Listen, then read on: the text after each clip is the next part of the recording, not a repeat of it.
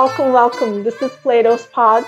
Today is June 13th, and we are here in this beautiful Toronto morning. I hope it is beautiful evening or afternoon or whatever, whenever time you're experiencing in your own location. We are here today with James Myers. Welcome, James.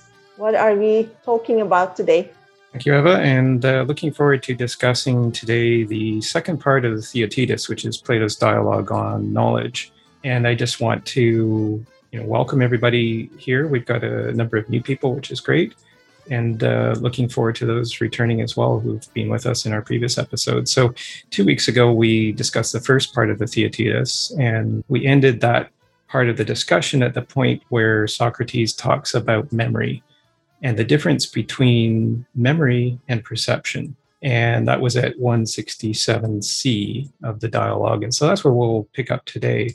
Just, by way of introduction, just a few points about this series. So we're at the last episode now, episode number 10 of the podcast series that we began some months ago. And we'll take a break from here until September. So this will end what we'll call season 1. And we'll look forward to starting season 2 in September, with a focus on the Republic and Parmenides, two particular dialogues of Plato's, the Republic being, I think, perhaps the longest. And we'll focus on that starting in September, on those two starting in September. And we'll build in some of the other dialogues that we haven't had a chance to look at yet. But over the course of the summer, I'm hoping that I'll be able to conduct a few one-on-one interviews and post those as podcasts for those who are interested in following the podcast series over the summer. And as a reminder, after each episode, we'll post the podcast to rss.com/podcast/Plato's Pod. For those who want to listen, it's also located on Spotify, and we'll try to get it up on a few other platforms as well. I'm new to podcasting and would be very grateful for any assistance that anybody might be able to offer in terms of really making this resonate. The whole purpose of this series is really just to make sure that everybody is able to share in a bit of knowledge. And, for me, it's been a great journey of discovery. I'm so grateful for the opportunity, in these 10 recorded sessions and then in the 7 sessions that we had before these, to have read so many of Plato's dialogues that I hadn't read before. And to discover, I think, particularly in discussion with people, points that I had never thought of before. So this is, I think, the benefit of the series is that people are raising things that, each of us maybe individually hadn't thought of before, but together we're able to accumulate some knowledge that hadn't been there before. And so, today we're looking at Plato's dialogue specifically on knowledge, the Theaetetus. And so that's where we're at. At the end of the recording, after about 2 hours, we'll turn the recording off. And those who wish to stay for what we call Plato's Cafe, that's just a casual discussion. And we'll look forward to having that for about a half an hour afterwards, for those who wish to stay and join us for that. Just as a reminder, again, we'll do as we did before. And when you wish to speak, please use the raise hands function in Zoom. And I'll take them in the order that they're raised, with preference to those who haven't spoken before. So very much looking forward to a great discussion today. And just to remind where we ended off 2 weeks ago in our last discussion. So 2 weeks ago, we began our discussion on the Theaetetus. And we began it with we showed on the screen an interview of physicist Richard Feynman. And that was conducted in the 1970s and preserved in recorded memory. So although Feynman died 33 years ago, his memory resonated with a number of us watching the video clip as he spoke about the difference between knowing the name of something, like a bird, the brown-throated thrush was his example, in many languages, and the difference between knowing that and knowing the function and consequences of the thing you are speaking of. So Feynman said knowing the name of something is useful if you want to communicate with others. And that's something that we connected to Plato's Phaedrus, another dialogue that we looked at a few months ago. And the Phaedrus focuses on communication.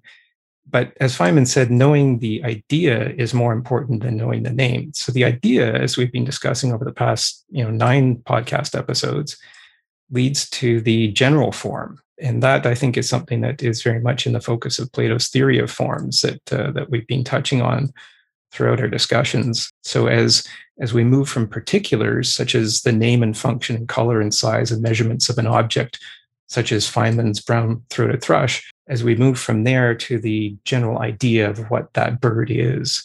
So the Feynman interview was a powerful example and led to a fascinating discussion. And I was so pleased to re-listen to the entire recording yesterday to recall the many excellent points that were raised. So our reading of Socrates' question at 154a, so we read those few paragraphs out, and Socrates' question was that something doesn't appear the same even to yourself because you never remain like yourself. That was his question. And that triggered a kind of a special interest, I think, in our discussion. At various points during the discussion, there was some fascinating comments. JK commented that memory can be selective. Nuri added that stressful memories can be altered as a coping mechanism. Joel gave a particularly delicious example of how memories can transport us back in time. Greg asked how we tie down knowledge when the known is the limit of the always greater unknown. I really like that. And JK added that if we are discovering rather than inventing math, how can man be the measure of all things, including that which precedes us? And of course, whether man is the measure of all things is, I think, the real central point of the Theaetetus, that question that Socrates raises at the beginning about Protagoras' contention that man is the measure of all things. Moshe raised the fascinating idea of public and private language. Donald wondered how an organism would maintain its own continuum if everything is in flux. And that's a question that we could revisit today in discussing Socrates' statements about Heraclitus. So, as I mentioned, the core question of the Theaetetus is whether the belief of Protagoras that man is a measure of all things is valid, understanding that measurement requires this delimitation between two things, that which is in being and that which is in non-being. So, is man the measure of all things that are and are not? And that's what Socrates says at 152a that we looked at last time. So such measurements are based on perception and are stored in memory, which makes perception different from knowledge. And that's the conclusion that Socrates and Theaetetus reach at 164b, which is where we ended our last discussion. So we'll pick up today in the second part, which will end at 187c, where Socrates sets out the two types of motion. So one type of motion is spatial, and that's the type that we're all familiar with. So when you think of moving, you're moving through space. And so we all just automatically associate motion with spatial motion. But Socrates says the other type of motion is the alteration of our state of being. And I thought it would be interesting to begin today's session by listening to a few minutes of Quanta Magazine's Joy of X podcast interview by mathematician Steve Strogatz. And he's interviewing mathematician and computer scientist Melanie Mitchell. And I thought Melanie's words were particularly relevant to Theaetetus in helping us to understand the transmission in knowledge in a 21st century. So we've moved in history from being a society that really transmits knowledge using an oral tradition. For thousands of years, humans transmitted knowledge orally because there really was no other way. There was no printing press, there was no internet, there was no computers. So we'd moved from that in the 21st century to the point now where knowledge and memories are perhaps more often stored and transmitted digitally. So as we listen to this, a few minutes of this podcast interview, we might consider how knowledge can be generalized in the storage of specific data points. And again, thinking of the general forms of knowledge. And Melanie discusses in the context of facial recognition and the infinite possibilities of real world variability, this kind of issue that they're having now with artificial intelligence. We can also maybe think about, by what means the account of the reasons why, which is how Socrates described knowledge at the end of the Meno, can be stored accurately and in the correct order in the rapidly increasing power of artificial intelligence today. And so I just wanted to introduce us with that idea. And if we can, if Eva, if you could put on that podcast interview, there's no real pictures to look at other than the page on which the podcast is hosted, but it's just a few minutes of Melanie Mitchell. So Melanie is the computer scientist who is speaking here to mathematician Steve Strogatz. This is one of the most surprising things about artificial intelligence today is that how well these systems can do in these particular narrow tasks that If a human could do that well, we would say, boy, that person is really brilliant. And we would assume that they could be brilliant in many areas. And if, you know, they have intuition, incredible intuition about Go, we would think, well, they could probably have intuition about other things. But the strange thing is that these machines don't seem to be able to transfer what they've learned or their brilliance about chess or Go, or go into other areas, transcribing spoken language and mapping out routes for us in our cars and all of the things that these machines do so well. It seems like you'd need general intelligence to do these things well, but it turns out you don't. That AlphaGo and AlphaZero don't seem to be able to transfer what their kind of brilliance to any other domain than the one that they've been trained on. Now, one thing about, you know, you sort of implied that if a machine could be so brilliant and have so much incredible intuition about playing chess, for example, that maybe it could do the same about science. But chess and science are very different. Yes. You know, chess has specific rules and has kind of discrete states.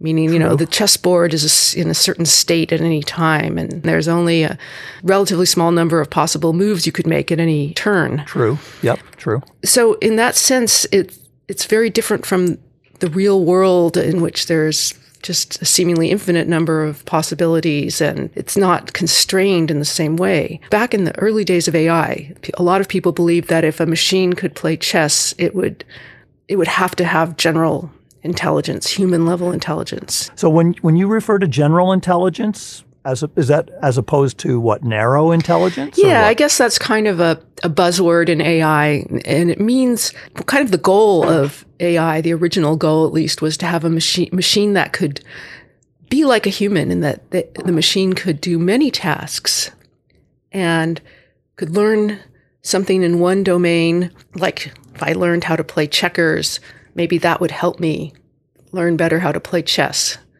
or other similar games, or even that I could use things that I'd learned in chess in other areas of life. That we sort of have this ability to generalize the things that we know or the things that we've learned and apply it to many different kinds of situations. But this is something that's eluded AI systems for its entire history. I'm not sure I really understand the idea that if a person or a computer is said to have general intelligence, they will be good at many things that require intelligence. That's the idea, right? If you're smart, you're smart. That's the idea. If you're smart, you're smart. And I would say even further, if you've learned something, you've learned something. So, you know, if I say that I've learned, for example, to recognize faces. Okay. Then I can recognize faces even if the lighting is different, or if there's like if somebody's grown a mustache, or you know is wearing glasses, or you know any number of possible alterations that we're pretty good at adapting to changes in the world. I see. So like when we are challenged by these online systems that ask us to prove we're not a robot by recognizing the letters, you know, and they're all gunked up and distorted, and they've got slashes through them and stuff. That's called CAPTCHA, right? This technology. Yeah, that's something we find kind of ridiculously easy. That's still hard for computer vision.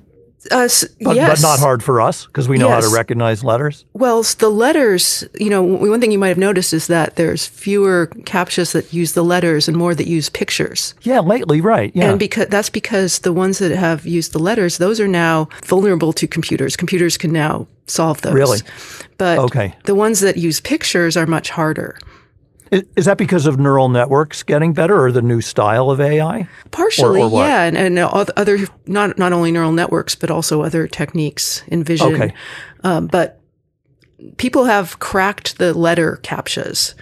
Okay. But the image CAPTCHAs, where it says like, you know, click every box where you see a car. Yeah. Those kind. Those are harder for machines. You know, the general images, recognizing things in images is a much harder problem than recognizing letters. Okay. So you're saying this is sort of something where human beings have a big, big edge at the moment, and that's because we have general intelligence, or what? Well, we're certainly better at visual recognition. Thank you, Eva, for bringing us that recording. I just thought we could start here or anywhere people like today, but I just was particularly struck in that discussion about this idea of general intelligence and its difference to the particulars. And again, just trying to relate that to the idea of the theory of forms in my mind. And you know, I too have noticed, you know, they talked at the end about those reCAPTCHA challenges where we are presented, you know, to make sure that we're real humans interacting with the appropriate websites. That we've had to move now from that letter recognition because computers are able to recognize letters now, and we've had to move to image recognition. And I've certainly experienced that too in the past few years. But Melanie mentioned this idea of alteration and our ability to recognize altered states, you know, in that facial recognition example that she gave, I thought was particularly interesting, you know, so you can recognize a face. And you can recognize it even when a mustache is grown or glasses are put on or some change is made. And so that's, I think, part of the real human experience. And so it just struck me as particularly interesting as we move in the transmission of knowledge from that oral tradition that was historically the case to one that's more computer-based. And, you know, Melanie Mitchell is such a well-spoken I think, and such an intelligent computer scientist with a very good math background. And that was a fascinating discussion. So anybody who wants to listen to the full discussion, you know, it's on the Joy of X podcast. And I've been so much enjoying that podcast recently. So I'm just wondering what people thought about that and you know, how you think that this affects our appreciation of knowledge and our ability to, you know, understand and to measure the transmission of knowledge in the modern times. Rich, your hand is up. Would you like to start the discussion? Yes, thank you.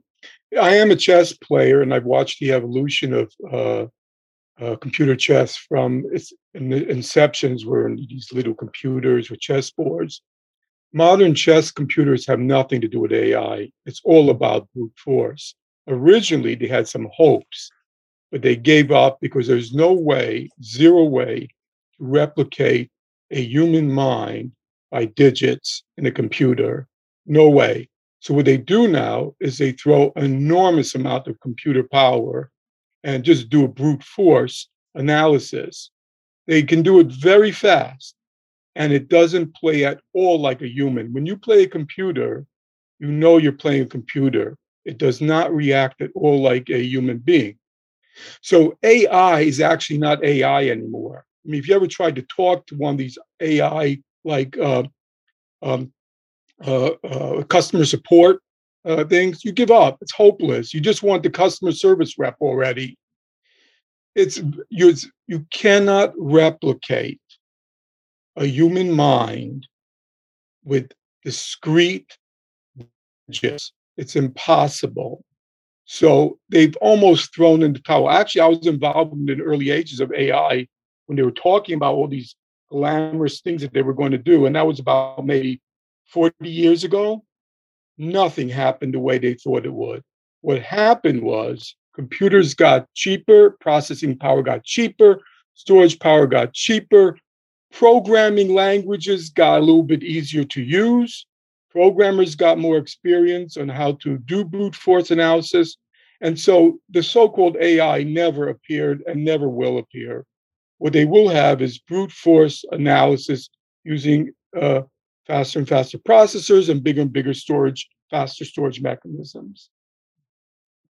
Thanks for the observation, Rich. And welcome to Plato's Pod. It's I think it's important what you said, and to understand, I think what you mean by brute force, for those who haven't heard the term before, it's this idea, I think, if I'm understanding it correctly, it's this idea that computers will just simply work through as many combinations and permutations as possible. And they can do this, I think, faster than the human mind, just because, you know, our brains are limited in the amount of power that we can deliver to them.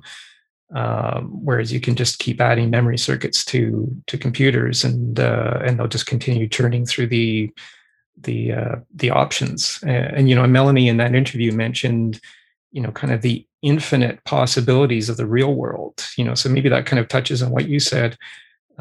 Is that the computer is working through specific limited probabilities, but is the computer able to reach the infinite probability of real world living? A good case in point is the Go versus chess. Go is nowhere near, computerized chess is nowhere near as advanced as regular chess, because the number of possibilities are far greater. So Go has not reached anywhere near. Maybe eventually it will. Again, as processing power gets cheaper and storage gets cheaper, it may. But because of the enormous variety or possibilities in Go, they cannot do anywhere close to what they could do in chess. Mm-hmm. You know, and when we use the term artificial intelligence, you know, do we really understand what intelligence means when we're applying that to a machine, or is there some fundamentally different meaning in the word intelligence? And this maybe goes back to what we were talking about in our last session 2 weeks ago, you know, in that Feynman interview where Feynman says, you know, knowing the name of something is different from knowing the function or the application of that thing. And that's an interesting question. You know, are we using the word intelligence in a way that really acknowledges our own capacity, or are we, you know, artificially reducing our capacity to that of a machine that you're talking about, Rich? I'll go back to you, Rich, if I can just take JK first, and then we'll come back to you, Rich. JK? Yeah, I think you just touched on a real good point that in our human, specialization, right? We are giving up neglecting our general knowledge and learning capacity, and we're becoming like a computer, specialized in certain areas, and we're losing that intelligence. And maybe it's that idea, JK, of I think the idea of exercising the mind. I think it was in Phaedrus that Plato wrote about. Well, he had Socrates explaining this idea that the soul needs to continually exercise in order to be able to remember. And importantly, in Phaedrus and elsewhere, he made the point that the soul remembers from inside, not from outside. And I think that's something that maybe we could think about today and tie into a few of the readings that we might look at today. Rich. Yes, I'll be quick because I see Greg wants to speak. In terms of artificial intelligence and technology, it's purely marketing. It helps raise money. It's brute force computing. Nothing has changed. If you look at the algorithms, they're just getting smarter, and programming languages and the computers are getting faster, and they could do things in parallel. It's kind of like quantum intelligence now. It's just a word thrown out. In terms of human intelligence, well, that's a whole different story. That's like talking about knowledge. So I'm not going to attempt to define what human intelligence is, but it's an interesting subject. Thank you. Definitely. And actually, just, you know, you mentioned something, and I've mentioned this before in an episode, and I had forgotten the title of it. So there's a really good book that I would recommend that just talks a little bit about the history of computer science. And this was written by a retired University of Toronto computer science professor, Hector Levesque. I bought it a few years ago, and it was really, it's a wonderfully concise, relatively short read. It's called Common Sense, the Turing Test, and the Quest for Real AI. And Hector started in the industry, I think, back in the 1960s. And back then, he says that the intent was to develop machines that have general intelligence, you know, such as, I think, maybe what Melanie is talking about in that interview, that have the ability to generalize from particulars.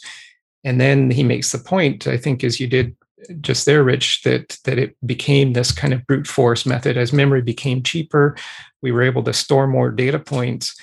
But I think the real question is, how are we able to connect those data points? And in which order are we able to connect those data points? And I think that's fundamentally important to what Plato's saying. You know, at the end of the Meno, as I think I mentioned before, he says that knowledge is the account of the reasons why. How do we deliver that account? You know, where does the account start? What steps does it take in the process? And where does it end up? And if we're going to store this account of the reasons why, where and how do we store it? So I'll just end my dissertation on that, and we'll go to Greg, and then JK, and then Rich. Greg, welcome. Okay. My take on this question of human intelligence is it's a progress. We don't really still have a full understanding of human intelligence. And I think we learned a lot by the artificial intelligence about ourselves. You know, every time we see that it's different, it's actually a discovery, not just about a computer, but about us, that we are different fundamentally from this digital kind of intelligence. And I think as a computing science is progress, artificial intelligence is more progress. I think we understand more, but we kind of realize more and more what intelligence is more dimensional. That any time that a computer learns to do something human can do, we call it intelligence. That's very narrow design definition. A broader definition is what they alluded to, sort of a general intelligence that may be, but what is a general intelligence is merely the connection of multiple modulus, you know. And so it's hard to do. And in the early days, I have, you know, played with artificial intelligence. Actually designed, used these neural network designed a prediction model to predict the decay of steel in different weathers. And you use that thing, and this thing is still on the net, still using. But by through the learning, I think I got something that understanding is that, you know, the intelligence, the level of intelligence really depends on your database. It's limited by your data. How many data is still trained? The word is trained is very important. In all this intelligence, they are trained with real life experiences, with data that are created by the human. So in the sense that they are limited on that level already, that they cannot get more data than us. So come to the comparison between chess and the Go. I'm a Go player.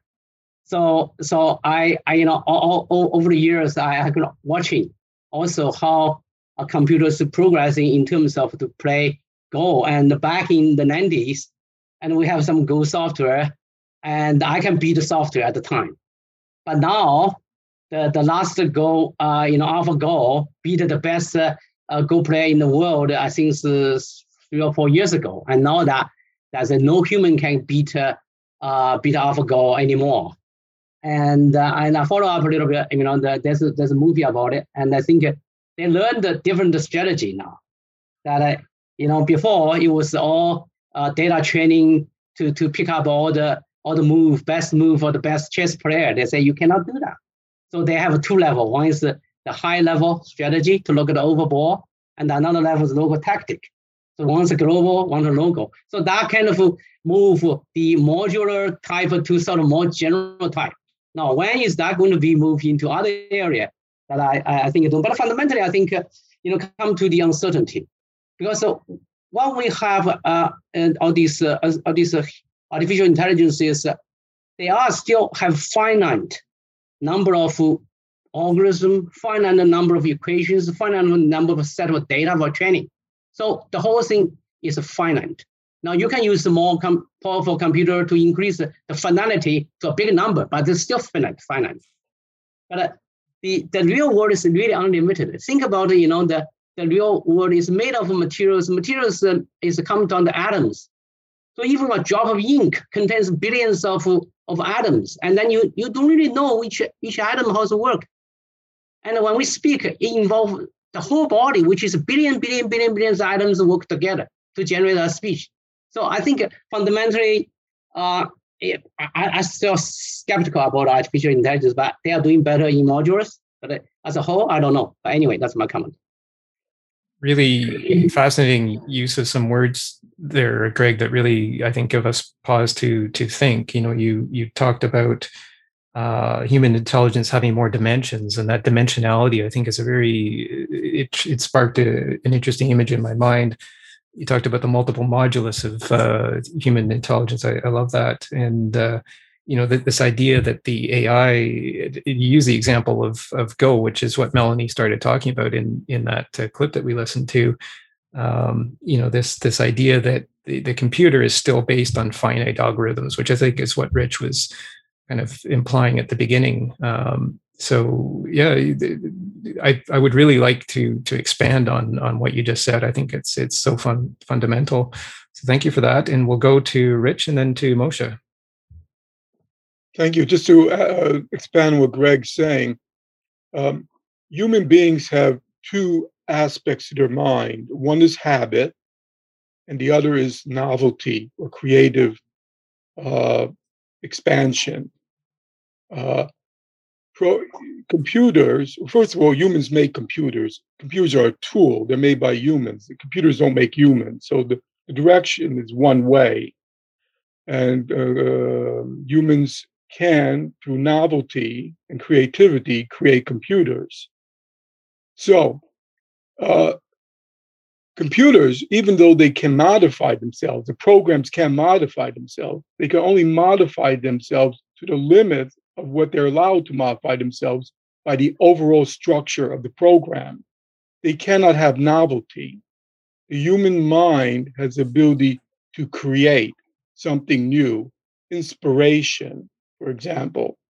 And so while we discuss Socrates, we are using our creative mind to come up with new ideas spontaneously. While we may have habit of one way to look at Socrates, maybe from what we've learned and what we studied, we also have the ability to spontaneously come up with new ideas. And that would be an aspect of what I would call the human mind or the intelligence of the human mind. Interesting that, and I think what you just said ties to that reading that we did last time from 154a, in which, again, Socrates says, well, and do you even feel sure that anything appears to another human being like it appears to you? Wouldn't you be much more disposed to hold that it doesn't appear the same even to yourself because you never remain like yourself? And I think that touched a particular resonance last time when we read that, and this idea that, you know, and Socrates talks about that in the first part that we read, you know, when he consumes wine, when he's healthy, it tastes good. When he consumes wine, when he is ill, it does not taste good. And you know, each perception changes the percipient. So each observation changes the observer. And that's, I think, a fundamental aspect of the quantum realm that we've talked about before. And I think Greg mentioned that with the word uncertainty, you know, so we've got this physical principle of uncertainty that Heisenberg established. Physics operates with uncertainty. And then we've got this idea of infinite potential in our imagination, or our ability to be novel, which is I like that phrase that you just used. So I think that's a interesting thing for us to consider. So thank you for that, Moshe. We'll go to you and welcome. Good morning. I've been having a hard time trying to get a foothold in this conversation. It's an interesting conversation. I just want to say about Socrates that if he was drinking that traditionally Greek wine, Retsina, it will never taste good, healthy or otherwise. The lady, what was her name, Michelle or Melanie? Melanie, yeah. Yeah. You know, she was bringing up this question about general intelligence and particular intelligence. And first of all, I agree. Maybe it was Rich who said that or maybe it was you who said that we're not talking, you know, we're there. Intelligence is very ambiguous. Okay. We don't know what we're talking about until we start to define this thing. And, you know, she was raising the question, I guess, in her own mind philosophically that, you know, if what a machine lacks is general intelligence, that, you know, a human being, you know, a machine can have particular intelligence, but it can't have general intelligence. And her example of that was that if you're good at, you know, if you're good at playing chess, you should be good at building a bridge. Okay. Now, that wasn't her example, but that's my example to show the fallacy of what she's thinking about, because building a bridge is an entirely different kind of knowledge than, you know, or writing poetry, you know, is an entirely different kind of knowledge than, you know, than playing chess or Go or solitaire or anything else. So that's one thing I want to point out. A thing that I learned 1,000 years ago was that there are many different sorts of genius. Okay. For instance, and this is another way of saying there's very many sorts of intelligence. Napoleon was a genius at war. You know, he was a genius at strategy and he knew how to, you know, direct his men. He was a genius at directing people. But, you know, I wouldn't go to Napoleon if I wanted a good bouillabaisse. I mean, that would be, you know, an army might travel on its stomach, but, you know, he's not a genius in the kitchen or anywhere else. And somebody else who's a Picasso, you know, who we regard as an art genius. I wouldn't want him strapped in the seat beside me in a lunar module. You know, call me nuts, but you know that's not gonna be happening. So I don't think that we can really truly have this idea of this general intelligence in the sense that she's talking about it, because human beings don't even have that kind of general intelligence. Another thing that I want to say, which was something that she was getting at, and I think James, you were getting at too, going from particulars to general knowledge. I think that even a machine, I'm absolutely certain, and I'll certainly argue this today, that you take a machine where you can give it an infinite amount of code. I'm willing to grant the coders all the latitude that they want. I don't think that a machine is ever going to be able to give us a general idea of a triangle. It'll only be able to give us an example of an individual triangle, of a isosceles triangle or a right triangle, or, you know, the other kinds of equilateral triangles and things like that. I think that Hume was spot on the mark when he was saying that, you know, we cannot have an idea of something. We cannot have a thought or a concept of something unless we have the thought, and I'll qualify what I said about Hume in a minute. We cannot come up with that unless we come up with an idea of a triangle that has, you know, three. Not only does it have three sides, but one of the sides is 2 inches, and one of the sides is 1 inch, and the other side is, you know, the square root of 3 inches. We can't have any other triangle but that, and the machine would never be able to do that. So what I want to do in this thing of AI, last thing about transferring intelligence. You mentioned the Phaedrus, where, you know, the mind has to be exercised, you know, in order to be able to have intelligence. And Plato remarked, and I can't remember if it was the Phaedrus or not, that, you know, that excellence in the body can be forced upon the body, because I can make you do the calisthenics. Okay. But excellence of the mind cannot be forced upon the mind. There's nothing that I can do to make you think about things. So let's think about transferring intelligence. Okay. James, you're an intelligent guy. You want to transfer intelligence. So what are you going to do? You're going to go to your puppy dog and you're going to start talking to him. And you're going to say, well, puppy dog, why aren't you doing anything? I'm talking to you and I'm giving you this intelligence. Give me my knowledge. Okay, you say, all right, fine, puppy dog. I'm not going to talk to you anymore. I'm going to write this down. All right, write this down. And now you read. Oh, puppy dog, you don't read. Okay. So the same thing with that you know, I like to use absurd examples so that I can bring it back to a human being. You can go to another human being, you know, perhaps Eva, okay, and say, Eva, I want to transfer all this knowledge to you. And, you know, you're doing all this communication with her, but Eva's worried about the toy that her little kid just discovered and is going around the house shooting paintballs at, you know, all the walls in her kitchen. So she's not paying attention to you. She's looking at you and, you know, you're looking at her and you think there's contact there, but nothing's going back and forth.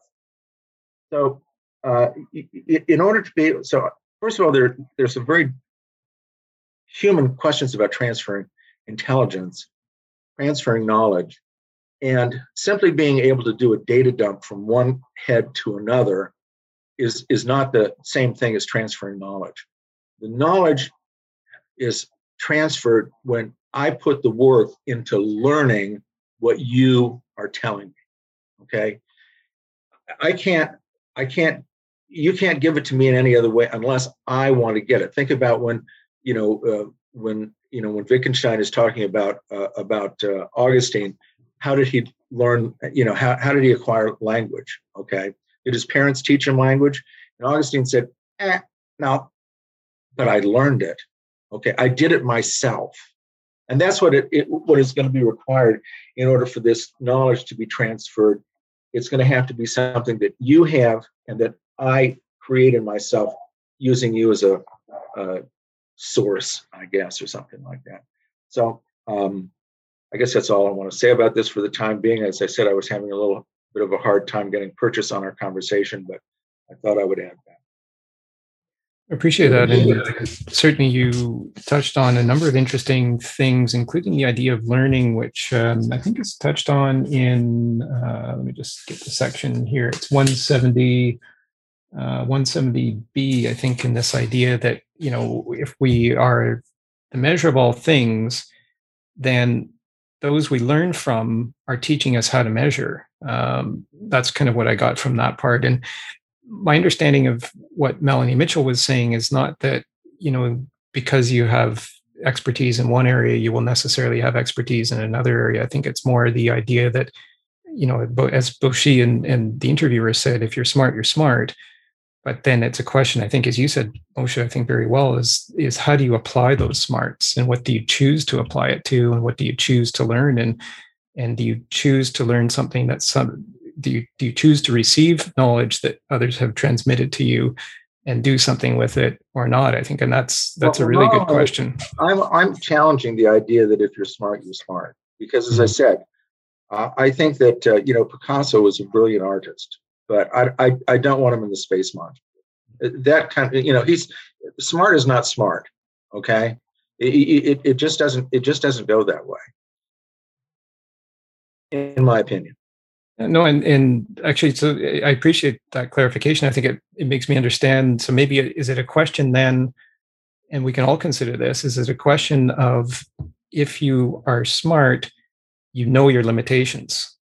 So if Picasso were smart and he tried, or if Picasso wanted to get into the space program using his skills at art, would he be smart, or would he be smart to decide that he was limited in that respect and not do it? So I like that question that you put, and let's consider that. What does everybody else think about that? You know, and these good points that Moshe brought up. Donald, your thoughts? Well, I'm an AI skeptic, and it goes back some time. One of the early researchers, Joseph Weisenbaum, wrote what was for me a very influential book, Computer Power and Human Reason, in the 70s, that pretty much said, this can't go very far. It, you know, it's essentially the same thing that was pointed out before. We create computers. We've seen no evidence of computers trying to create human beings, trying to test our intelligence, trying to do all these things that we do and do naturally and take for granted. The other thing I would say to sort of, I think, support what you said. In reading Plato, and I don't have a quote or a citation right here, there are numerous examples, I think, in various dialogues that suggest that learning can be real. Teaching is problematic. It's not that, you know, the master teaches the student. It's that the student figures out how to learn it.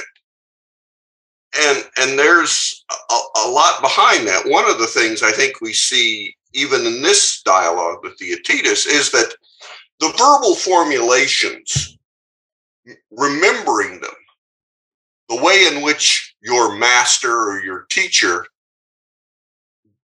provided the answer is useless. You have to be able to see the thing in itself. Just like Feynman pointed out, that was a various, and even here in Theaetetus, even in Greek mathematics, as far as I've read, and I've read a lot of stuff on Greek mathematics, they didn't believe that the drawings in the sand, like in the Meno, you know, you didn't prove the incommensurability of the square root of 2 by some measuring exercise. You had to see the triangle. To do Euclid, you know, you have to see the line, the point, and they are not lines or points from the world. That the finiteness of the world suggests these things, but they are an abstraction. And as Hegel reminds us, you know, that's where we fall into error. But no, but it's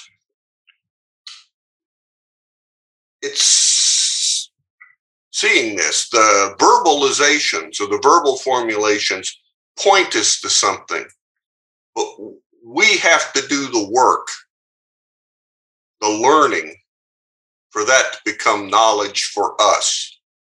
We don't get to appropriate somebody else's knowledge by remembering what they've said enough. You, I think you put that really in a very interesting way, Donald. Thank you. And the tying it to what Feynman, I think, said at the end of that clip that we listened to in our last session, where he said that if I'm remembering his words correctly, he said the history of the idea is irrelevant.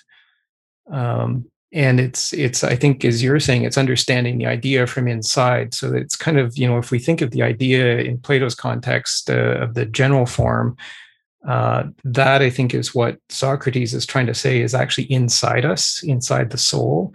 And that's why, you know, in the Meno and elsewhere, there's this idea that knowledge is recollection. So we're recalling what's inside us. And certainly that was evident in Phaedrus and that famous Enthuth discussion about writing and how that's transmitted. And certainly you refer to the issues of teaching and the idea that something could be taught inappropriately. And, you know, maybe to tie it to what Moshe said before you was, you know, if someone is taught that they can, you know, have skills in a space program when they are only skilled as an artist, maybe that kind of teaching is actually dangerous. And so that's the kind of knowledge that we need to be on the alert for. We'll move to a reading shortly. I think maybe, Eva, if you could prepare the first reading for today, the one entitled, How Can Truth Be Both Subjective and Objective? We'll move to that shortly, but meanwhile, we'll take, Greg, your thoughts on this. Yeah, I was still kind of dwelling on the intelligence versus human and versus the computer, and stimulated further by the comments that made by other people. I'm kind of thinking that, still in terms of two realms, what succeed in the computer science is the part of a human intelligence that deal with the logical stuff. Being more strictly, the formal logic can be done by computer or maybe by mathematics and then you know this formological Aristotelian type of. But the illogical part of a human mind that deal with the creativity, for example, that creativity really is not logical thinking. It really most time illogical, and the more illogical you at the time, the actually you more creative.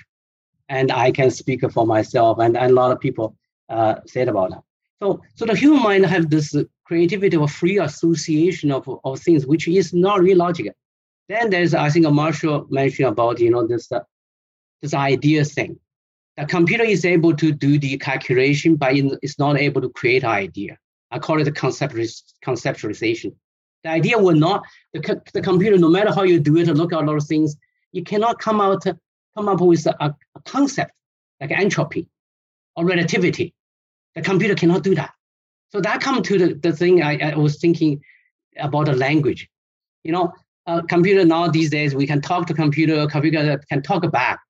But ask a computer to describe what I'm doing, computer is hopeless. Computer have to take a picture and send it back to another human. So there's another dimension too, like how we human employ our intelligence is heavily influenced by the emotion. And then also heavily influenced by the values. We make a certain judgment. Oftentimes it's emotional based and value based. And then those values, emotions are oftentimes the beginning point of our making the association, which leads to the creativity. So anyway, that's what I want to say. You use some interesting words there, in the idea that creativity is illogical, or maybe sometimes illogical. I think is a point that Feynman touched on in the end of that clip when he talked about how Dirac, the great physicist Paul Dirac, sometimes arrived at his conclusions simply by guessing.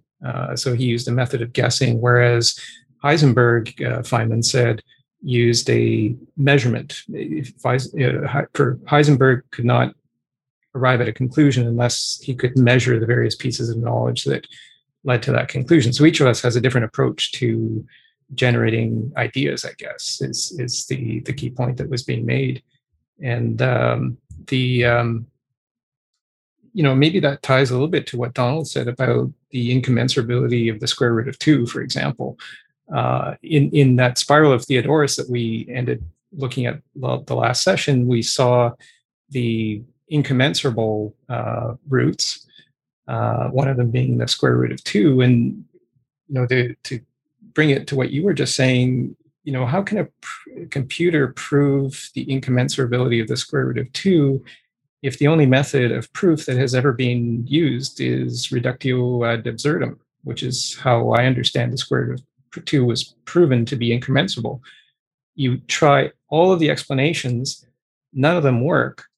You wind up at an absurd position if you try to apply any particular proof to it, and therefore it is proven because there is no available proof, no available specific proof. So I may have used the wrong words to describe reductio ad absurdum, but that's my understanding of the basis of the proof of the incommensurability. And so, that spiral, we saw the commensurable measure, which was 1, and that went around the perimeter of the spiral.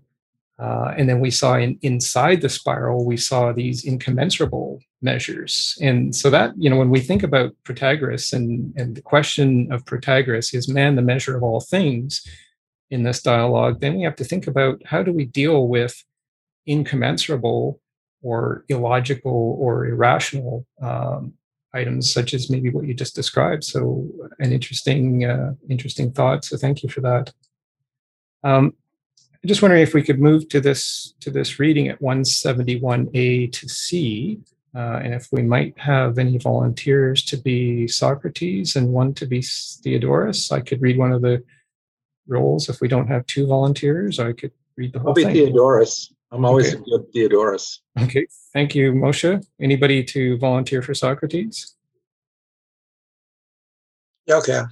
Okay, thank you, JK. So JK and Moshe, take it away, please. 171A to C. Protagoras admits, I presume, that the contrary opinion about his own opinion, namely that it is false, must be true, seeing he agrees that all men judge what is. Undoubtedly. And in conceding the truth of the opinion of those who think him wrong, he is really admitting the falsity of his own opinion. Yes, inevitably. But for their part, the others do not admit that they are wrong. No. But Protagoras again admits this judgment to be true, according to his written doctrine. So it appears. So it will be disputed then by everyone, beginning with Protagoras, or rather, it will be admitted by him when he grants to the person who contradicts him that he judges truly. When he does that, even Protagoras himself will be granting that neither a dog nor the man in the street is the measure of anything at all, which he has not learned. Isn't that so? It is so. Then, since it is disputed by everyone, the truth of Protagoras is not true for anyone at all, not even for himself. Thank you both for that reading. I think it's interesting to hear the words aloud and to consider their meaning kind of in that speed of sound versus the speed of light. In the speed of sound, we actually have that ability to reflect on what's being said in our own minds. It's a lot slower than the speed of light when you can skip over things. So in terms of our ability to assimilate memories, I find the speed of sound is actually works well for me. And I think actually Jerry at the end of the last episode mentioned that too, when he says things, it takes on a different dimension of meaning, if we could use that word that was used earlier. So I'm just wondering what we think about this section here, where we've got this issue of, people who disagree in what they believe. And so if Protagoras is right, Protagoras might say something, I measure knowledge this way, and because I measure it, I am right. And then there'd be other people who would say, no, I don't measure the same way, and therefore I'm right. So what do we do when two people are right? Can we have two right? So I'm wondering what you think about this, Rich. Well, I'm trying to understand this quote, man is the measure of all things. As I understand it, it's probably been discussed a lot. What it's saying is that we judge for ourselves, basically. And this concept of truth, in other words, an objective truth, is something that Socrates, throws in there. But in doing so, he kind of proves his own idea of objectivity to be wrong. I mean, he's just illustrating how you can't find objective because people are going to have differences of opinion. So I don't see anything really profound here, other than the fact that Socrates is still kind of grasping at this idea of objective truth. Man is the measure of all things. Yeah. I have my experience, I have my perspective of life. I see things in the way I see it. I will relate them to you, and you will have a different perspective and different experiences, and we can discuss it. And we may come to consensus. We may not, because we're different, or we may decide we'll share the same view. It happens. But Socrates is creating his own problems by strongly implying here that there's such thing as an objective truth in this argument. Thank you. I think actually Socrates may be challenging the idea of an objective truth, because he's saying here that there is subjectivity competing with objectivity. That's the way I'm reading this particular section. The full quote, man is the measure of all things, is at 152a, where Socrates says, says that Protagoras put what Theaetetus was saying in a rather different way, for he says, that man is the measure of all things, of the things which are that they are, and of the things which are not that they are not. So Protagoras is actually saying that man, each individual person, can determine what is, in other words, what exists, and what is not, or what does not exist. So Protagoras is saying that each one of us is capable of determining or distinguishing between being and non-being. That's my understanding of that part at 152a. Whether it's an objective or it's a subjective view. I mean, right. You only have problems if you're looking for objective view. Right. So, the argument could be very simply put. I see it my way, you see it your way, and let's talk about it. Right. And that's everything that Socrates is saying here. It seems to imply somewhere that there's an objective truth. If I say something and then you disagree, whatever, then there's a right. There's no right or wrong when you're talking about subjectivity. Everyone is correct from their own point of view until they change their mind. And does that lead to a logical problem? I guess it's maybe the way I'm reading this section. What are your thoughts, J.K., on this section and the point that Rich has just raised? Well, initially, the statement "man is the measure of all things," you could take it like in a general sense, man is the measure of all things because we together agree about what is true and what is not, And at that time, everybody believed in the gods and so forth. And in a general sense, we do agree that there is a reality that we cooperate and conduct our businesses accordingly. And so that is true.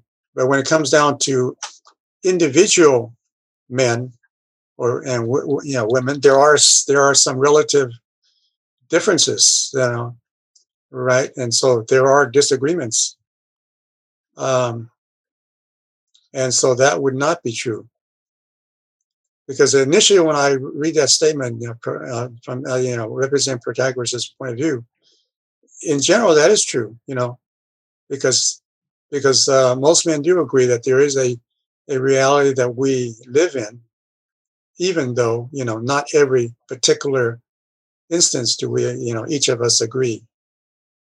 We have opinions and so forth that differ. And I'm wondering, J.K., if that point kind of ties to what Socrates says at 160c. This was in our last session when he says, "For our being is, by necessity's decree, tied to a partner. And yet we are tied neither to any other thing in the world, nor to our respective selves." And this idea, I think, that you just spoke about the necessity of agreeing on things before we can establish the final measure of something. I'm wondering if that's maybe what he's getting at here. Donald, what do you think about that? I think I'm slow to unmute. I think that when we make general statements like, and Socrates is getting at it in this dialogue, we have to consider how those statements are when they are applied to themselves. We talked a few weeks ago about sort of the set that contains all other sets and the problems that Russell and Whitehead got into in their Principia Mathematica or whatever it was called.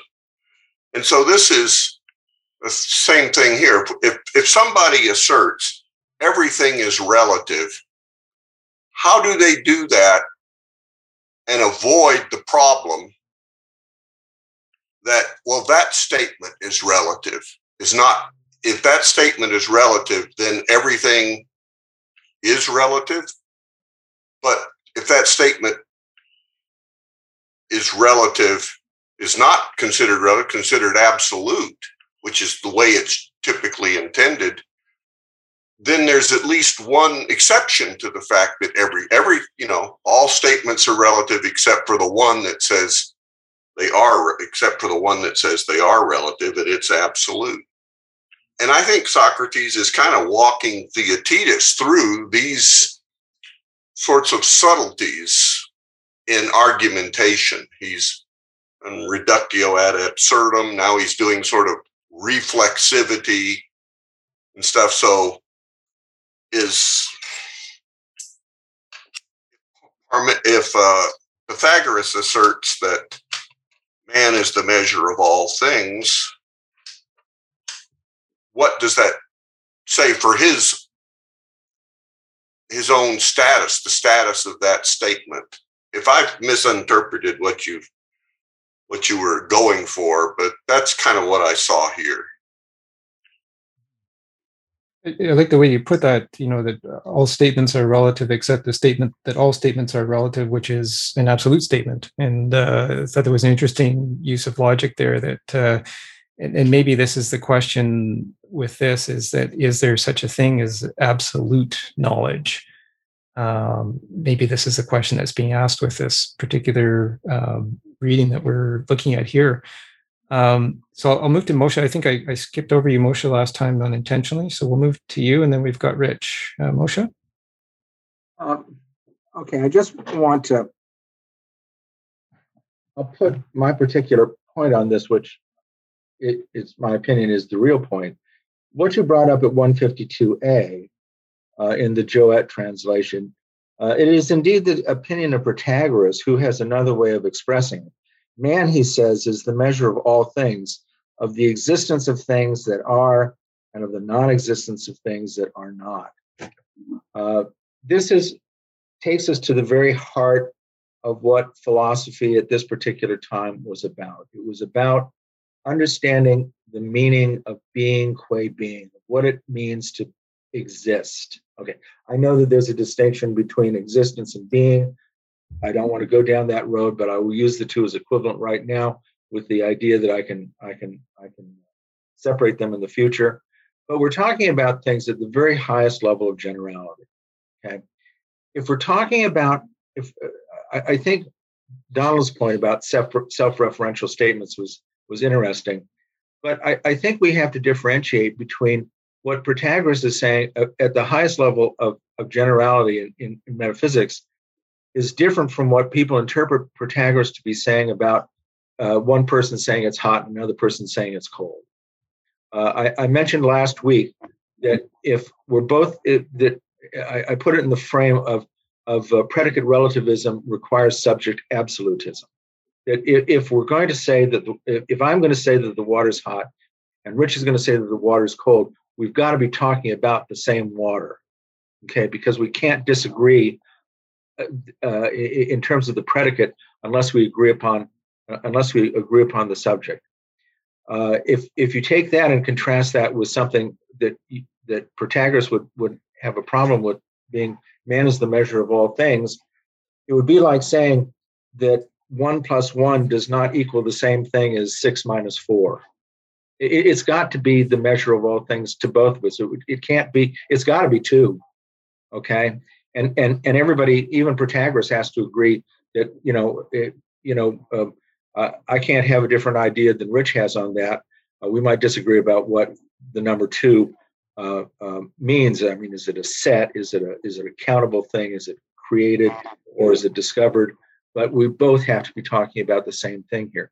I just want to say from my standpoint that this, from a philosophical standpoint, Socrates is arguing with Protagoras on the very highest level of abstraction, and to do philosophy, I think we have to be sensitive to that. I like you mentioned subject and predicate again, and you mentioned that last time, and it really stuck with me from when you mentioned that last time, that idea that you have to always be talking about the same thing. And maybe that goes back to what Richard Feynman said in that clip that we listened to last time, you know, that the purpose of understanding the name of something is so that at least we have this common point of reference. And I really like the way you use the reference to water, because that's something that I think we can discuss, you know, in the remaining time that we have here. We've got about 45 minutes left. You know, this ending part of this section of the dialogue that we're looking at, where, you know, we've got the opposed views of Heraclitus and Parmenides. So Heraclitus says you can never step in the same water twice because everything's in flux. And Parmenides says that everything eventually leads to one, and the one is changeless. That's perhaps a gross oversimplification of what was said in that end, but you raise the point, and I think that's well worth considering here, that that at least we have to be talking about the same thing before we can agree on it. So I will thank you for that, and we'll go to, I've got Rich, and then Greg, and JK. Rich? Yeah, in terms of, human experience, I say it's each person has its own experience. I'm not making an absolute statement when I say that. I say each person has his own experiences, his own perspective. So this is not an absolute statement for logic, to work on where logic is not proposition. It's an experience. It's an observation. And if we say are we testing the same water when hot or cold? Well, water changes. Are you doing it at the same time, the exact same moment? Is the body experience the same? People are more sensitive to certain types of water. One may say that's cold when they dip their toe in the pool. Another may say it's warm, even though the pool is pretty stable at that time. They have a different experience. In terms of arithmetic, which is probably the most concrete abstraction we can have, because in real life, we don't have 2 and 4. We have 2 apples and 2 apples. People will disagree where those 2 apples are equivalent to those 2 apples. They say those are rotten and those aren't. But let's even talk about math and its most abstract form. You have to agree upon what base you're talking about. Are you talking about base 10, base 2? You have to have an agreement first. So what we call objective knowledge is basically agreements by consensus. We agree for the most part that when we talk about math, we're going to be talking about base 10. It's become habitual. But there's nothing to say that 1 and 1 is different in base 2 than it is base 10. It's just a matter of agreement. So I'm not making absolute statements here. I'm making observations about the nature of life and being. And the problem happens is when you try to create logic on top of that, those kind of general statements about experiences that I've observed in life. Thank you. And this is what I really love about this whole podcast series is I learn something new every time from the opinions or from the knowledge of others. And what you just said, Rich, about agreeing on the base for mathematical questions or for mathematical knowledge, that just struck a chord in me because, it makes me think of back in the Babylonians, for example, use base 60. Now by convention, we use base 10, but it doesn't necessarily always need to be so. And so if somebody were to read the history of our generation, say 1,000 years in the future, and maybe 1,000 years in the future, they'll use base 5 or they'll use base 20 or, whatever. Would they understand what we were saying? Because would they understand this implicit assumption? Like when I mentioned the number 2, as you said, I'm not saying I'm speaking about the number 2 in base 10. Right. So there's this assumption that's always there. And that's a powerful actually reference, I think, to what Plato said in Phaedrus. So I really appreciate that. And that really struck some learning in me. So I have learned from you and I appreciate that. That's a very important point. Greg, your ideas? I'm kind of thinking here, regarding the context of the time. That was really the beginning, I think, the awareness of such a thing of subjectivity and objectivity. Even this word really didn't exist at that time in Greek language. It was a concept at later time. But nevertheless, they recognized at that time because of the saying of Protagoras about the man's measure. They start to realize there is a view from a personal view, there's also a view from outside of us. So they were struggling really at this time to see that if there is anything unchanging, universal, which we call knowledge, does this exist? I mean, this actually is the the subject matter of the dialogue of Theaetetus. And then this comes to the opinion versus knowledge. And what if there is a knowledge such a thing unchanging or universal? Now, what would be the criteria? How do we qualify the truth? So that have to come back. And at that time, one really forms one opinion based on experience, observation. You don't really have our ability of today of science. We can test with experiment. At the time, it really is everything is starting. I mean, knowledge starts with opinion, and then you put out for testing, and then people debate and come to a consensus that come to a kind of more stable knowledge. So that thing, because the consensus for many people, or use Richard's word is agreement, come to agreement, and then in that sense, then there is a general kind of main is measure of things, because it is the man's agreement on that thing called knowledge and therefore truth. But then the opinion and individual experiences. So I think that the two are really, in a two way that I can touch upon the subjectivity and then the objectivity in a nice way. And through this discussion, that something more stable come out regarding the definition of knowledge and then how to seek knowledge and leading to science.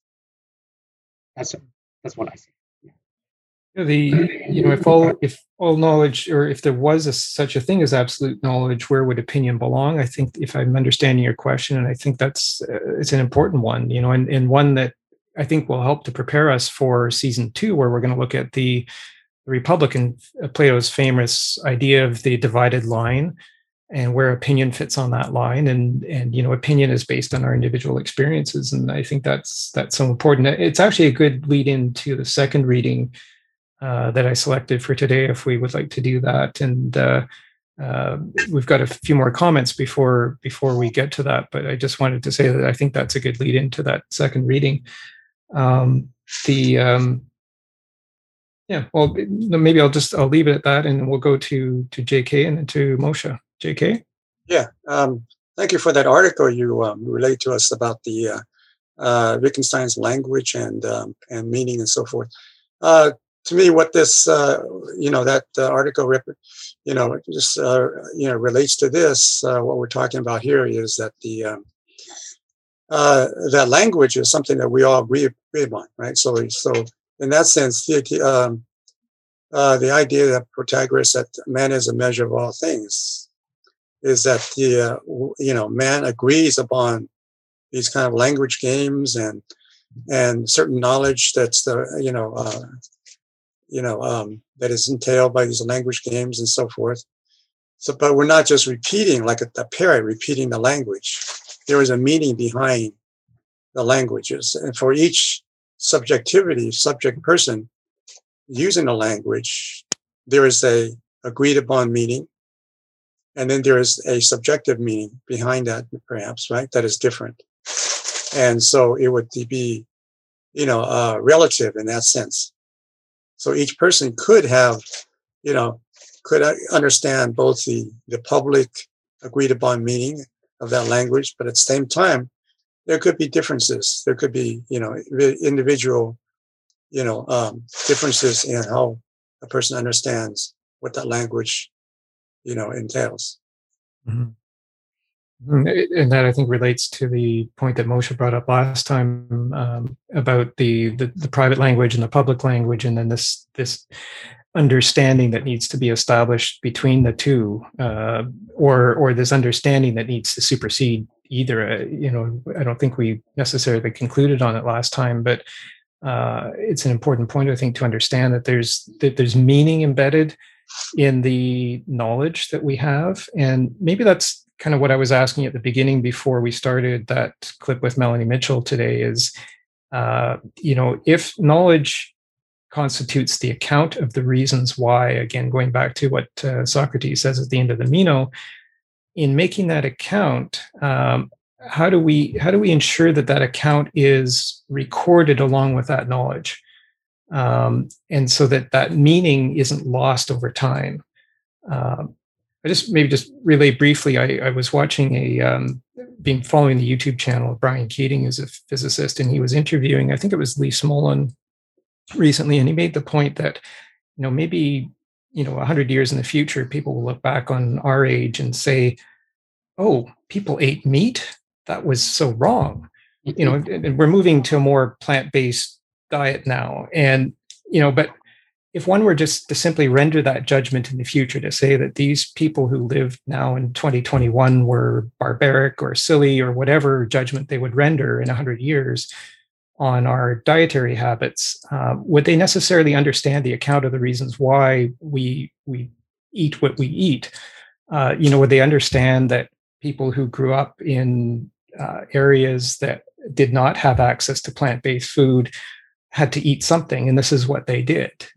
Would they understand all of that history, or would they just look at the current circumstances and say, you know, render their judgment and you know, cast their judgment on us? And so I think that's an important idea with knowledge, is that, you know, that account of the reasons why also has to accompany the knowledge. Right. So thanks. Yeah. Back to your video of Feynman, you know, saying that the name is not everything. You know, mm-hmm. There's much more to the thing than just the name, right? Mm-hmm. Exactly. Yeah, it's that whole account. Right? That question, why, I think, is the important question. Yeah. Moshe, your thoughts? I'm afraid I've been misunderstood, so I'm going to try to approach this from a different standpoint. I'm saying that in hexadecimal or octal or base 10 decimal, we can represent on and off, one and zero, is and is not, and they are equivalent. They are the same. We can represent in hex 1 + 1 and 6 - 4, and they both will come out with the same value. Okay. We, if you say they don't, you're either equivocating or you're making a mistake. Now, I'm not talking about what particular language we're using. If you want to say, well, it doesn't mean, you know, hex and decimal aren't the same language. Okay, fine, that's true, but it's trivial. The point is that we do have to be talking about it does represent the same thing. And going back to what Socrates is talking about vis-a-vis Protagoras, he's talking about whether or not there is something or there is nothing. Okay, and this is of prima facie importance at the foundation of our Western experience. Whether the something is, you know, what the value of that something is. It's not just that any individual can come up and say, oh, well, there's not really anything there. You know, we have to. Protagoras cannot. There's no foundation for Protagoras to be able to say that at that particular level, it's all open to, you know, whoever wants to say anything they want to about being as such. And thank you for the clarification and expansion on that idea.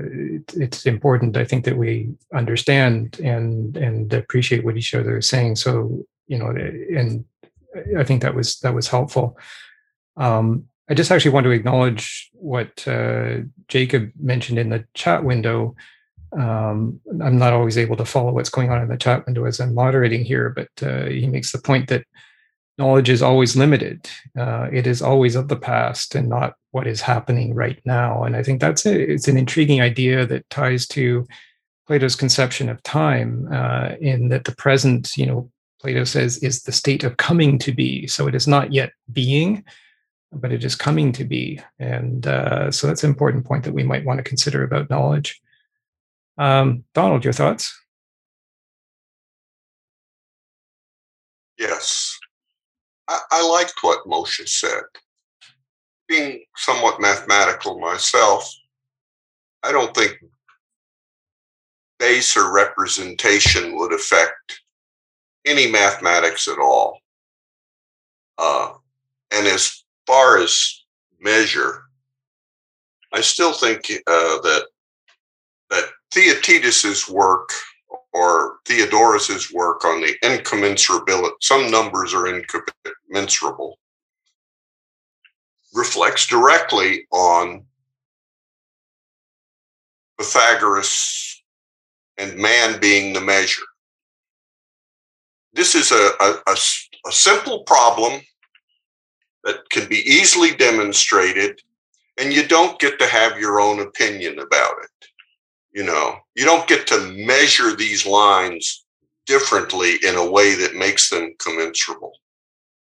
So there is some objective, although whether mathematics is really a science of the world, I'm not certain.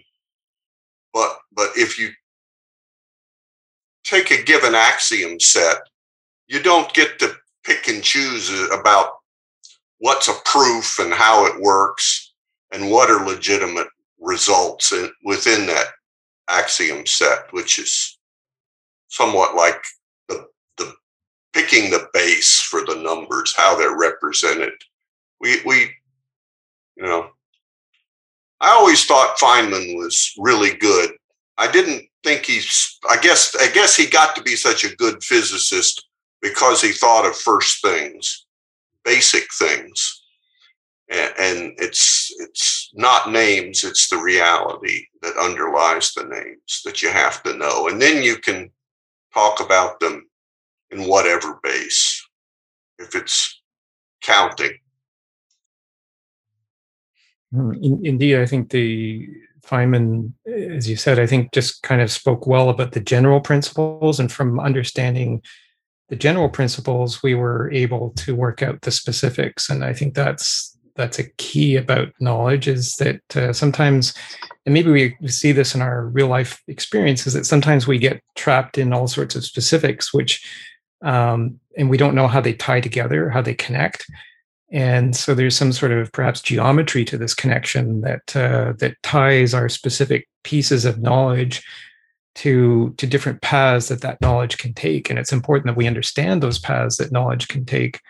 I just wanted to mention, actually, what I've got on my screen background here is a qubit. It's a quantum computer bit, and it's a fundamentally geometric object. And so this is what, you know, many thousands of people across the planet now are pursuing in terms of this is the way that knowledge will be encoded and operationalized in the quantum computer. And so the quantum computer is actually, I think, going to be with us and very significant part of our computing power, I would say, you know, maybe even within 5 years. You know, there's a lot of people assume that it's going to be a long time, but I think that the challenges that they've experienced in entangling these quantum bits will be soon overcome. And this is something I've been following, you know, quite heavily during the pandemic, is this whole quantum computing revolution. So I just thought that this was particularly interesting in terms of when we encode knowledge in this quantum bit or qubit. So the qubit is for those who can't see the screen or listening to the podcast, qubit is a sphere, and inside the sphere is a triangle, and this triangle rotates on two different planes. And so the triangle has an orthogonal 90-degree angle in it. And in this particular example on the screen, you know, we could think that the radius of those two lines that form the base and the height of the triangle are 1. For example, we could assign a unit value of 1 to them, which would make the diagonal the square root of 2. So you would have rational, commensurable measures on two sides, 1 and 1. So the radius would be 1, and the irrational or incommensurable would be the square root of 2. And so we've got this interesting problem when we start to encode knowledge in these spherical qubits that contain triangles. How are we going to draw that? How are we going to distinguish what happens in that square root of 2 measure? So I'm talking about the hypotenuse here of the triangle. And I think it actually relates to, you know what, I was going to do the second reading, but I think, you know, maybe in the interest of time, because we've got about 25 minutes left, maybe we can go to the third reading. And maybe this would be a point to look at the third reading on the last page. And maybe we can talk about the second reading in the course of this. The second reading was I thought it was a particularly powerful section that really spoke to me of not creating feedback loops and retaining your individual capacity to to have opinions and to have different experiences from other people. So the second reading, which I don't think we'll get to today, is 176A to 177A for those who want to look at it on their own. But this third reading I thought was particularly interesting. And it sort of takes us to the end of today's session, which is this discussion between Heraclitus or the discussion of Heraclitus and Parmenides and their contrasting approaches to knowledge, and if we could have somebody would like to volunteer for Socrates and somebody volunteer for Theaetetus, or I could do one of the roles if somebody wants. But if we could have volunteers, that'd be so great. I'm always good for Theodorus. Okay, or Theodorus. Sorry. Yeah, that's great, Moshe. And I can do Socrates if nobody else wants to jump in. All right. Well, why don't we start the reading and then just kind of discuss the implications of this, because I think it's quite an important distinction here that Socrates is trying to make. So again, this is 181C to 182B, and I'll start with Socrates. So, tell me, do you call it motion when a thing changes from one place to another or turns round in the same place? I do. Yes. Here, then, is one form of motion. Then supposing a thing remains in the same place, but grows old, or becomes black instead of white, or hard instead of soft, or undergoes any other alteration, isn't it right to say that here we have motion in another form?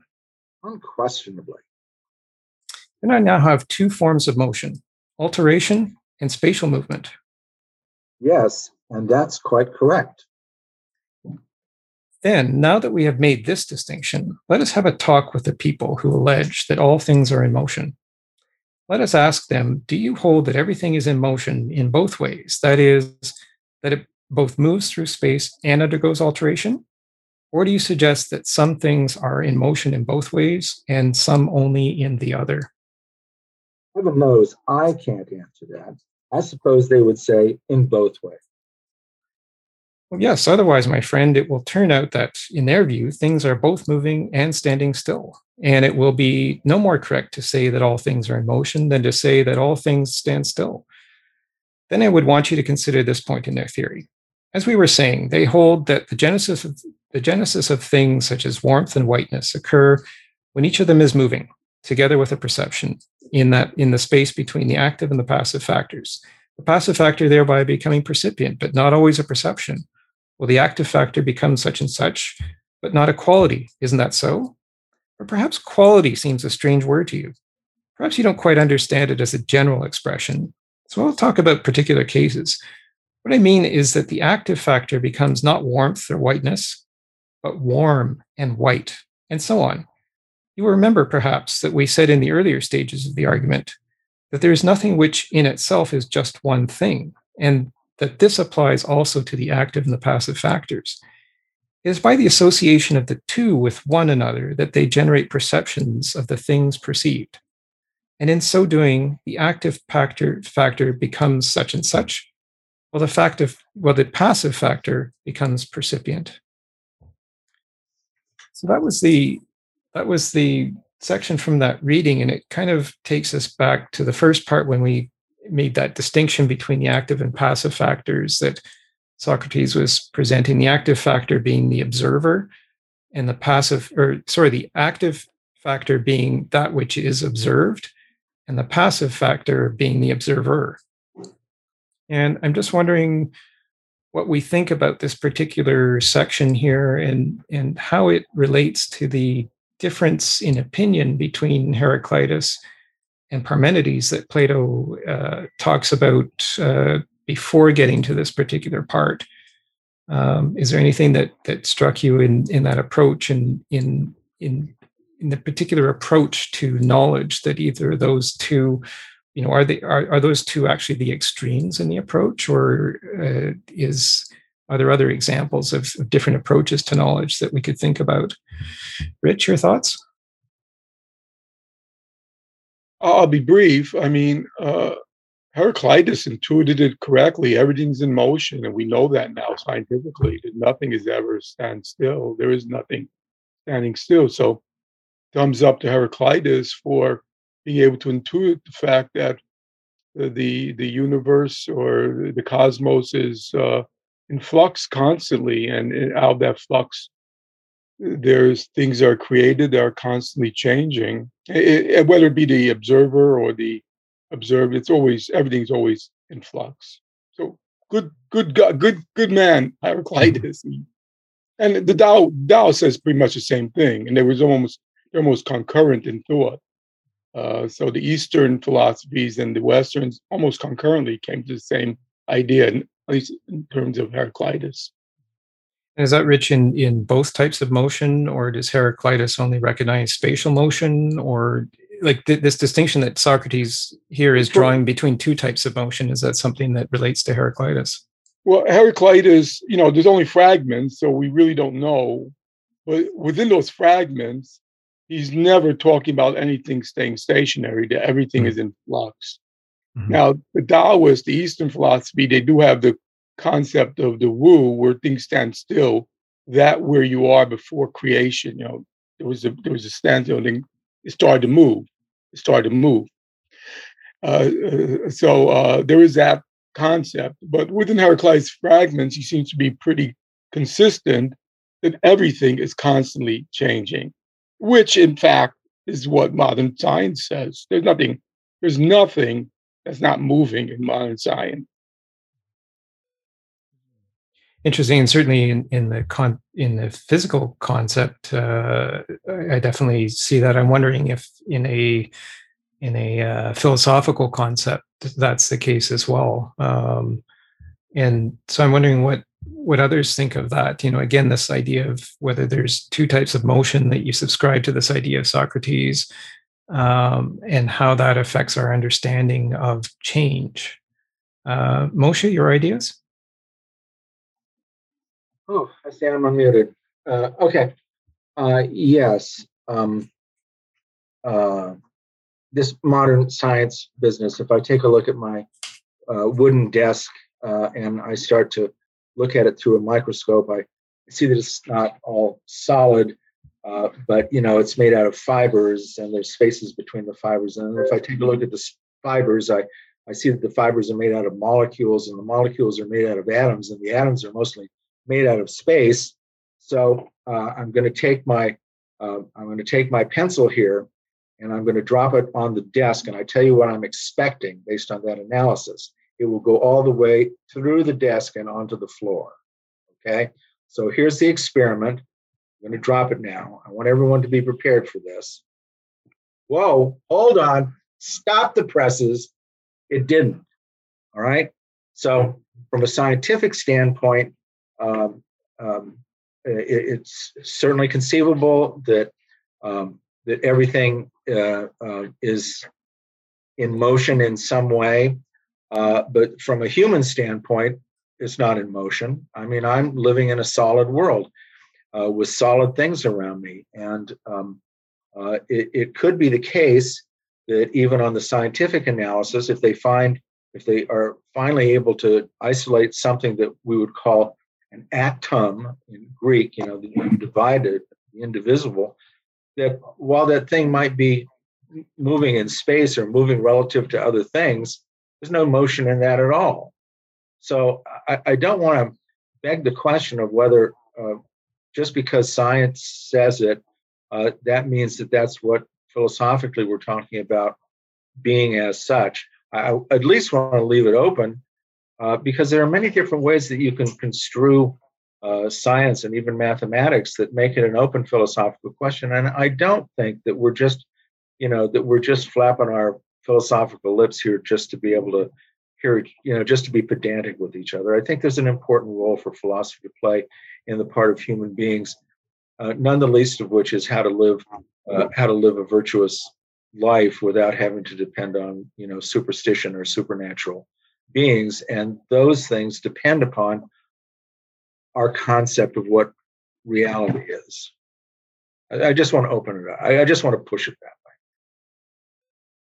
that way. I think you put that powerfully, and you gave us a lot to think about. It makes me think of our discussion on the Parmenides, the Plato's dialogue on science and the science of self, And I think the importance of that, I listened to a interview of philosopher Daniel Dennett yesterday, and he made a really good point about philosophy, is that it teaches us how to ask the questions, or what questions to ask. It teaches us to use our minds to frame the questions, because it's based on how the questions are framed that lead us to specific scientific discoveries. And so I think what you just said is a very powerful defense of keeping that openness and understanding that that there are other things out there that can be discovered. J.K. and the Rich. Yeah, I guess it raised the question: if everything is changing and and nothing is really stable, the question is, we're talking about mathematics. Why does mathematics? The knowledge of that mathematics remain the same. 2 + 2 = 4. That's it. And all these these forms of mathematics is not changing, right, all the time, because every time we do that calculation, it's the same. And that's the question. And I do basically agree with Heraclitus and the Taoist philosophy that. Everything is in constant state of constant change, but there's an idea in our minds, and it's I guess maybe it's generated by our memory that there's a memory of something that does not change. And what is that? What is that memory? The concept of these mathematical forms. Why do they remain the same if everything is changing? And so there's other forms of knowledge too that don't change, and that's the question, I guess.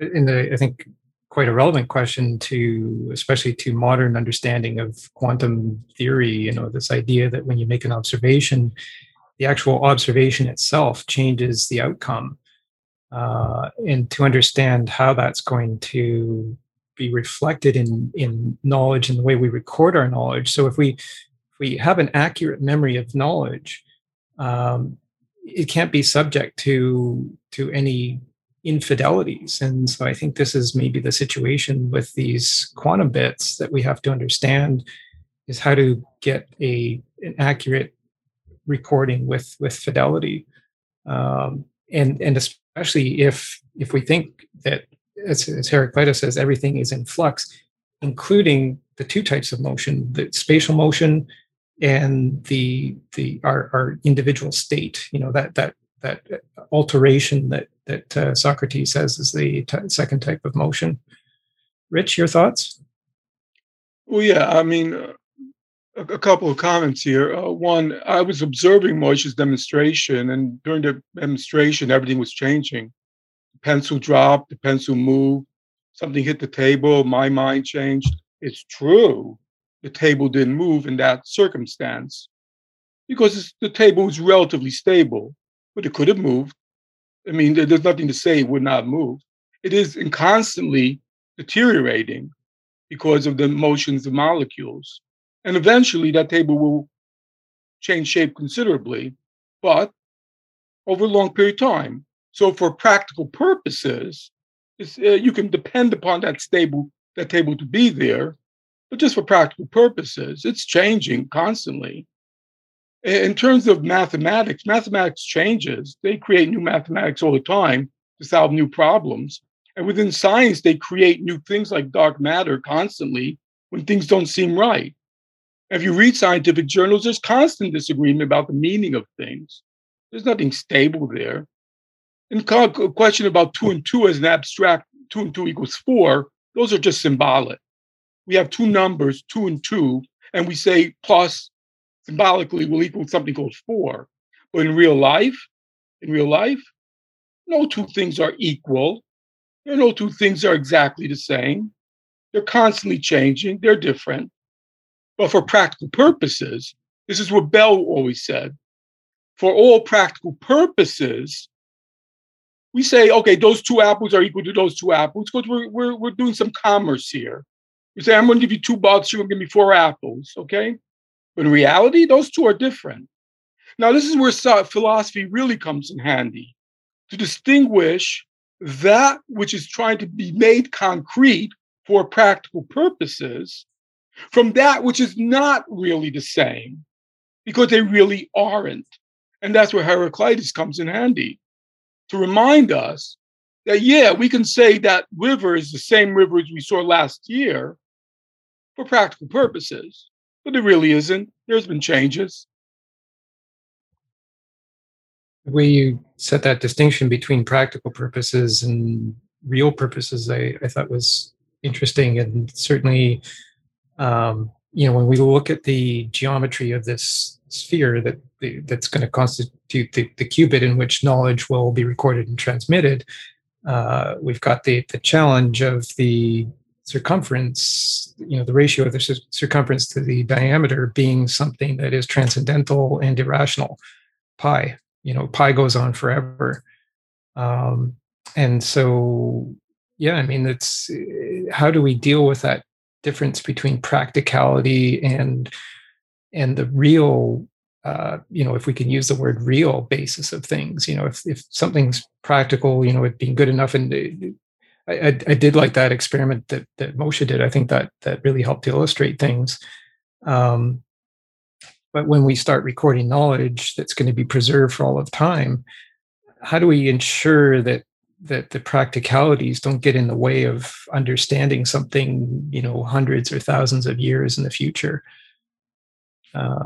It's something that may be a particular challenge that we need to face now. Moshe, your ideas? I just want to follow up on one thing that Rich said, which was excellent. If I come upon a river, I go out on a hike in the Adirondacks, and I come upon a river, and then I go home, and then the next year I come upon the river. And he's saying, well, it's not the same river because everything has changed. Well, how would I know that? How could I possibly know? I mean, if everything is changing, how could I even possibly know that it's the same river or not the same? So if it's impossible for me to know that it's neither the same river or not the same river, then we're left with one or two conclusions. The first one is that we might be faced with the conclusion that knowledge itself is impossible. And if knowledge itself is impossible, not only will we not be able to know that everything is in flux, nor will we ever be able to know that anything is permanent.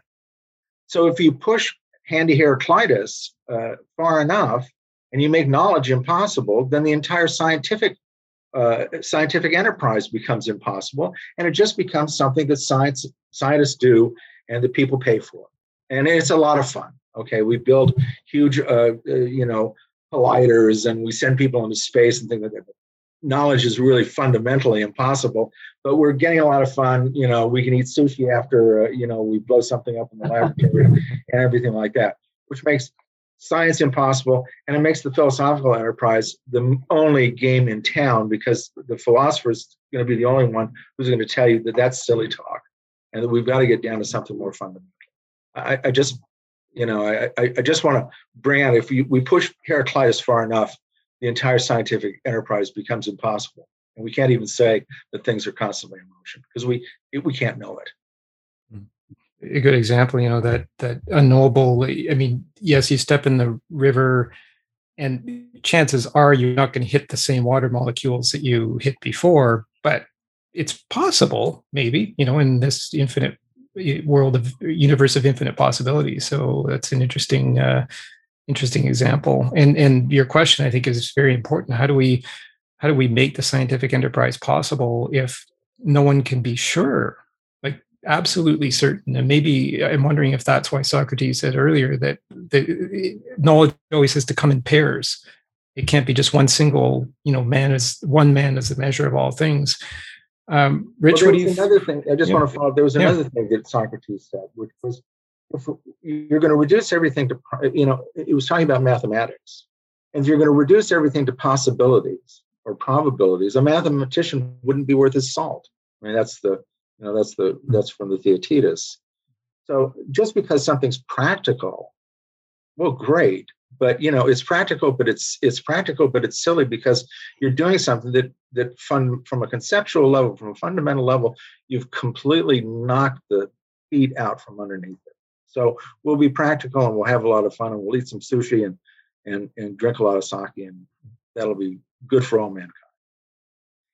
Thank you. And I'm noticing the time, and unfortunately we are running short of time, but I'd like to take Rich and Donald and get your take on that. And then, you know, just kind of before we wrap up, and I don't think we'll come to a conclusion about Heraclitus or Parmenides today, but I think it'll set us up well for season 2. So Rich, your thoughts on that. And then Donald, if you can help to wrap us up. Yeah, I'll be very quick because I let Donald talk. One is, you know, we haven't defined what knowledge is yet, so we don't really know whether knowledge is possible or not in a world of flux. So in terms of practicality, it's something that philosophy can tell science that what you're giving to us is not truth, but answers are practical. And as science delves deeper and deeper into the molecular world, they have to change their ideas of what was true and not true when they discovered the problem of quantum mechanics. So everything is changing. It doesn't mean it's not practical or useful. It just means that you have to be careful when you say you have the truth. That's all. Mm-hmm. Certainly, caution always warranted. And we get into so many problems when one person claims to have the franchise on truth and others dispute. Donald, and if you'd like to, and then JK, maybe if you're both brief.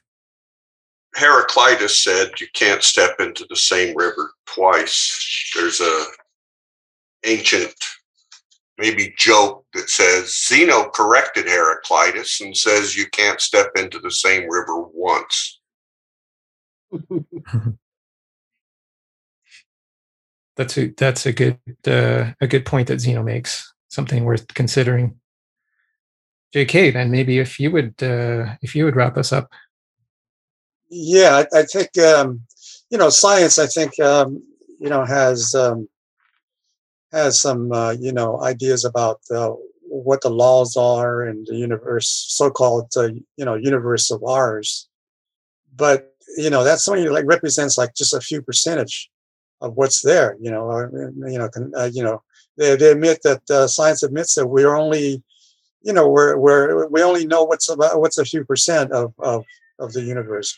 The rest of it, most of it, over 90%, 95% of it is consists of black matter and black energy, right?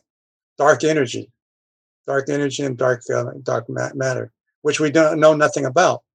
So maybe, you know, within this, you know, 3-4%, we know certain laws, you know, exists. You know, that we can, you know, posit and say, well, this is what the truth is.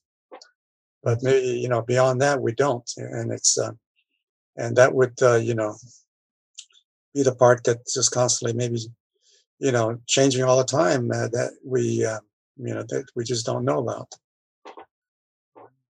Powerful point, I think, to end on is this question of dark matter and dark energy, which, as you said, JK, constitute, I think the latest estimate is something like 95% of our universe. And so we know what constitutes the 5%, which is the visible matter, but we don't know what constitutes 95%. And I think it was mentioned earlier, you know, that I think it was said that we were creating knowledge of mathematics and of dark matter, but I think maybe it would be, we could say that we're discovering, maybe not creating, but discovering. And so that's an important point, that we need to understand the limits of our knowledge, and to understand and to appreciate what we don't know. And I think that's, you know, the Socratic method through all of these dialogues is to get us to realize that there are things that we don't know. And so if we think that we know something for certain, do we know all of the connections that knowledge necessarily attaches to? And I think that's the question as we get into the digital age and transmitting knowledge in the way that we're going to be transmitting knowledge, that we really would do well to understand. And I think that's the benefit of philosophy to all of this, is it's a very very practical application. And that's why I'm so happy to be hosting these sessions with Eva's wonderful help. You know, I just, you know, in wrapping up this season, I want to just a special thank you to Eva for all of your help. I mean, I just couldn't have done it without you and sharing ideas. And, you know, I just so greatly appreciate your help in making this a very smooth experience. And, you know, thank you again to all the participants who have been with us on a regular basis and the new ones who join us for certain episodes. I mean, it's all great, you know, and so to the extent that we can generate and discover some knowledge together, I think that's the real benefit of this. And I'm so looking forward to listening to the recording of this session, because I think we've just had a fantastic discussion. And I know I will discover things when I listen to it that just are going too fast right now for me to process. So I look forward to the memory of this session. And with that, I will look forward also to season 2, which will start in September, and hope that everybody will consider returning, and we'll grow the presence. And hopefully over the summer, we'll be able to get a few one-on-one interviews recorded for the podcast. That's my goal. And so I will pass it over to Eva to wrap up our episode, and we'll wind up the recording. But those who would like to stay after the recording ends and hang out in Plato's Cafe for about a half an hour, more than welcome to. So over to you, Eva. Thank you, James. This was a live recording of actual memories of Plato Pods today, which is June 13th. So we will be recording and sharing. Yeah, just like you said, James, this was a lot to process about memory and where we are and where we will be when we listen to this live meetings recording. It's always great to have you, friends. James, thank you for all the sharings and all the hours you give and images, videos you share with the group. We appreciate all that. This live meetup, Plato's meetup, was possible with Toronto Philosophy Meetup, Calgary Philosophy Meetup, and Online Rebels. And I am now stopping recording of the season finale, and looking forward to meet you at Plato's Cafe now. Bye, friends. Thank you.